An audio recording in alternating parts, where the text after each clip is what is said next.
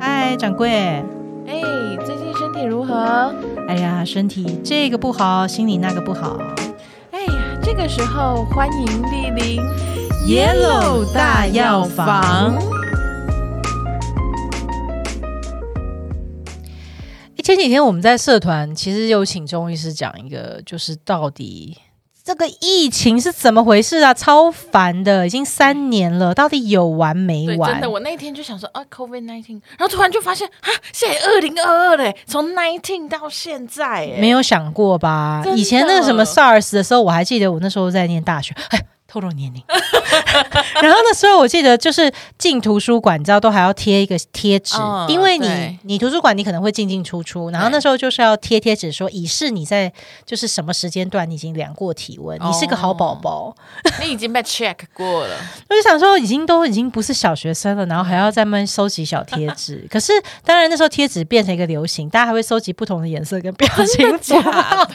还会帮他再加点纹路创作，，你就帮他画个爱心或者是一个笑脸类似类似，对。但是实际上，其实那是苦中作乐啦。的我想，真的疫情这个这个当下，大家也真的，我觉得都是辛苦过来这三年。其实真的很多人都过得觉得有点闷闷的。这样。对啊，像哦，我觉得先不讲，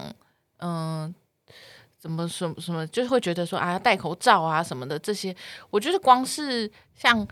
因为我自己是嗯、呃表演跟艺术圈出身的嘛，我觉得大家的工作就已经被影响到不行。就是这三年，就只能说艺术圈的人真的是活在一种钢索上。就是你知道那个时候三级警戒的时候，就是所有的活动都不能办嘛，所以就是一夕之间你就没有了工作这样。然后在这三年之内，大家都是用一种真的像走钢走钢索，就是你你可能排练啊，然后你演你准备好啊，但是演出就取消。或者是哦演出就 延期就是一直天都哪是在这种很不确定，好像就是就是一直被没错冰来冰去这样你子都是不知道到底很颠沛现在是流离怎样，就很不安全感。除了对健康上的，还嗯连整个的生活作息都是都被这样子打乱没错，对啊，很多餐厅老板应该也是这样想，哦对就会觉得、啊到底要开门不开门，到底要不要看防疫卡 不看防疫卡？对啊，那为什么会这么莫衷一是？就是大家会觉得哦，好累心哦，我都对三年了，到到底底要什么什时么候时才候可以？嗯看不到一个出口的感觉。对啊呀、而且像戴口罩，当然戴口罩真的也是让台湾我们可以发生这个防疫，其实还状况比较、嗯哦比较安全的防疫奇迹，是因为真的大家都很配合。可是你看戴口罩，其实都戴到大家什么脸都长痘痘，嗯，然后皮肤就会觉得好闷热，很不舒服这样没错子。对啊，那其实中医在谈这个 COVID 为什么可以比较老神在在，就那天那个我们在社团里面讲的时候啊，中医师其实给我们上了一课、诶，他就说，哦，其实这个在自古以来。嗯，你有听过一本书叫做《伤寒论》吗？有听过啦， 有听过，但你一定 没看过，对不对？对，也很正常啦。现在看古书的人真的不多，但你知道，有的时候就是有学中文古文，也还是有点那么一点有点有用处的。 终于发现有一点用了。其实也蛮有趣的啦，因为写《伤寒论》的这个人呢，他叫、嗯他叫张机，或有人听过他叫张仲景，嗯因为他的地位其实被封为叫医圣。哦，好像以前有读过哎，我们之前都讲 Yellow 老师，对不对？对哎，圣光，圣光，音乐好像很久没有那个。对，但是这一次我们要出场的是一个人间的人，哦 这好适合那个风水山水画哦，就是那种那仙风道骨的 一他个会啊感觉帅哥出衣来服。飘了一圈，真的的真的，那这位公子张张仲景先生， 其实他他是一个也是蛮天才的，因为他不只是做医生，他其实也对还是一个行政官。哦那他当时其实他有当太守、欸，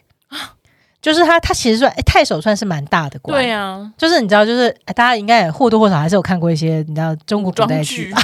对啊，古装剧总是看到太守，你知道，嗯总是下面会有很多其他的喽啰们，就大家会很紧张这样子。那太守其实就很像现在的那个市长，哦，对，那这市长你要想嘛，那而且是一个大地的方首大长，大城市的市长。好，那你可以想象，那大城市市长，他他不巧的是，作为一个市长，他又不是中央的官，结果他对生在一个非常动荡的年代，汉朝东汉末年。忙 爆，而且我跟你讲，动荡不安吼，这个我们之前不知道有没有跟人家跟大家分享过，就是有时候你知道动荡的年代，事情就特多。对，就是忙爆，衰的事情就会一直来。是比方说那个时候其实就是兵连祸结，他们形容哦，你可以想象就是打仗，打仗啊、内乱呐、对不对？对，官兵会觉得很忙，想说我没有在抵抵抗外辱，我可能是在抵抗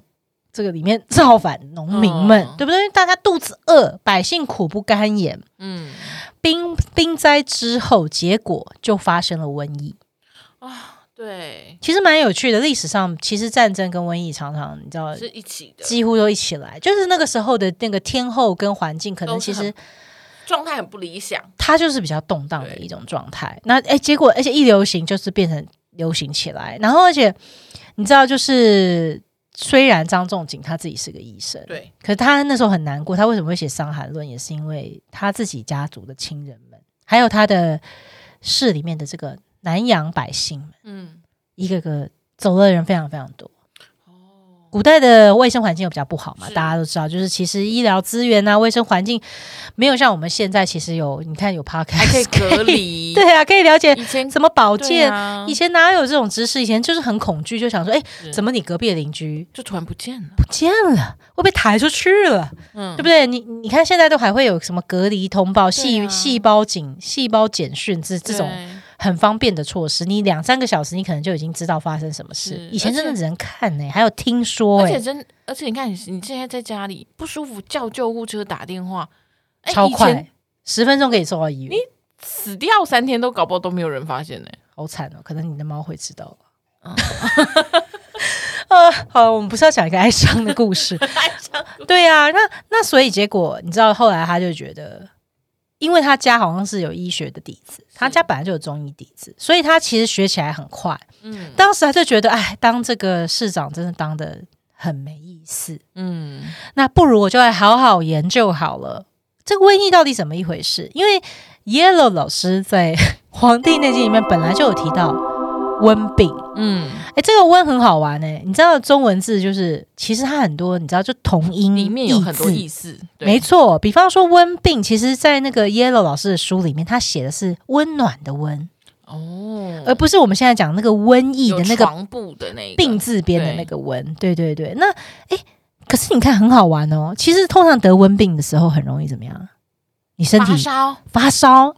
哦对，忽冷忽热，哦，嗯，就是它会有一些温所以哦这热个是状跟，温度是有关的，真的就是它那个用字不是随便乱用的，所以它不是写哦好多字嗯寒寒疫，它写的是瘟疫。哦韩毅好像一个人的名字哦。 瘟疫 也是有人姓温哈， 没有那个意思啦。那但是但是，其实你看，哎，那用字就很精准，嗯，就是因为他其实确实会确实会有那样的表现在。对，哎，结果你知道吗？张仲景他因为他真的就很后来他，我觉得他真的也是学习的天才。你看他一个中年人都已经有他自己的本来的这个职涯，忽然转换斜杠跑吗道，他超斜杠的。对，而且这么急的这个问题，你看这个真的是救命，你知道的分秒必争没的。错，诶，他真的还成功的抑制了南洋地区的瘟疫哦耶，好强哦，我也觉得他很强诶。对啊，你知道，就是现在在南洋那个地方，还有给他一个庙，就是因为封他为救了医圣很多人，对啊，所以你看他真的是实战中医大家，有没有？ 真就的。是靠就是临床经被验超逼丰出富来，的，跟现在你看我们医学界其实很多，我、跟这个病毒赛跑，嗯很多人很急。那实际上就是他后面只有留一本著作，可是这个著作却非常非常的经典，哦就是《伤寒杂病论》。就是一个开山始祖的一个概念。因为他经历过一个，你知道，真的很像生死大战一个 battle，然后嗯他就会觉得是说，我经过这个沉淀，对，我我的浓缩，毕生浓缩的精华，他就把它写成了这本《嗯他把伤他的寒杂病这论》个经历流传下来，没错，所以当时其实很好玩的是，其实啊，他当时在治疗这件事情上面，虽然说时空环境是不一样的对，但是他当时其实你知道他怎么做呢？他怎么做？他他用食疗，诶，他自己哇他自己做出来一种食物，他用几种不同的材料，然后做成了一个食物叫胶耳。大家听到胶耳，想说胶耳不是那个吗？就是说那个西方科学热的那个，热量的，对我刚刚也是讲到， 嗯什么不是 不是，也不是那个物理学家，因为叫胶耳是因为有个物理学家叫对，我叫刚刚胶耳。好，表示大家都是那个学霸，都是都很知道这个背景。但是实际上，当时他发明了一个很像耳朵状的东西，里面还包了一些一些食物食材，听起来像饺子，有没有？对，其实那是饺子的一种原型啦。人家说，哦对，所以说他说现在的，比方说那个大陆北方在吃的那种饺子，嗯，跟台湾在吃的水饺其实不太一样哦。大陆北方吃的水饺比较皮比较厚，哦，那那那那个水饺就会比较像是其实他当年发明那个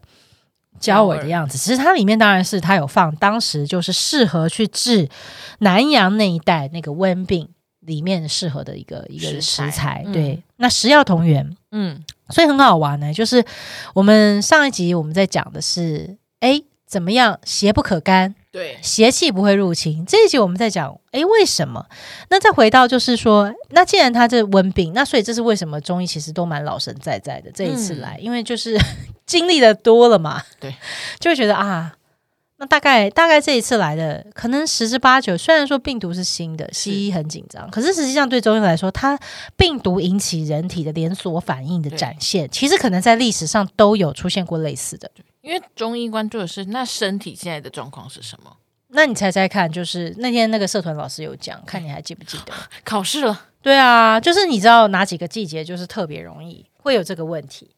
啊，我知道，就是气温开始升高的时候，比如说春天或夏天，就特别会容易流行瘟病。那为什么呢？为什么呢？ 老师有讲哦，老师那天有讲哦。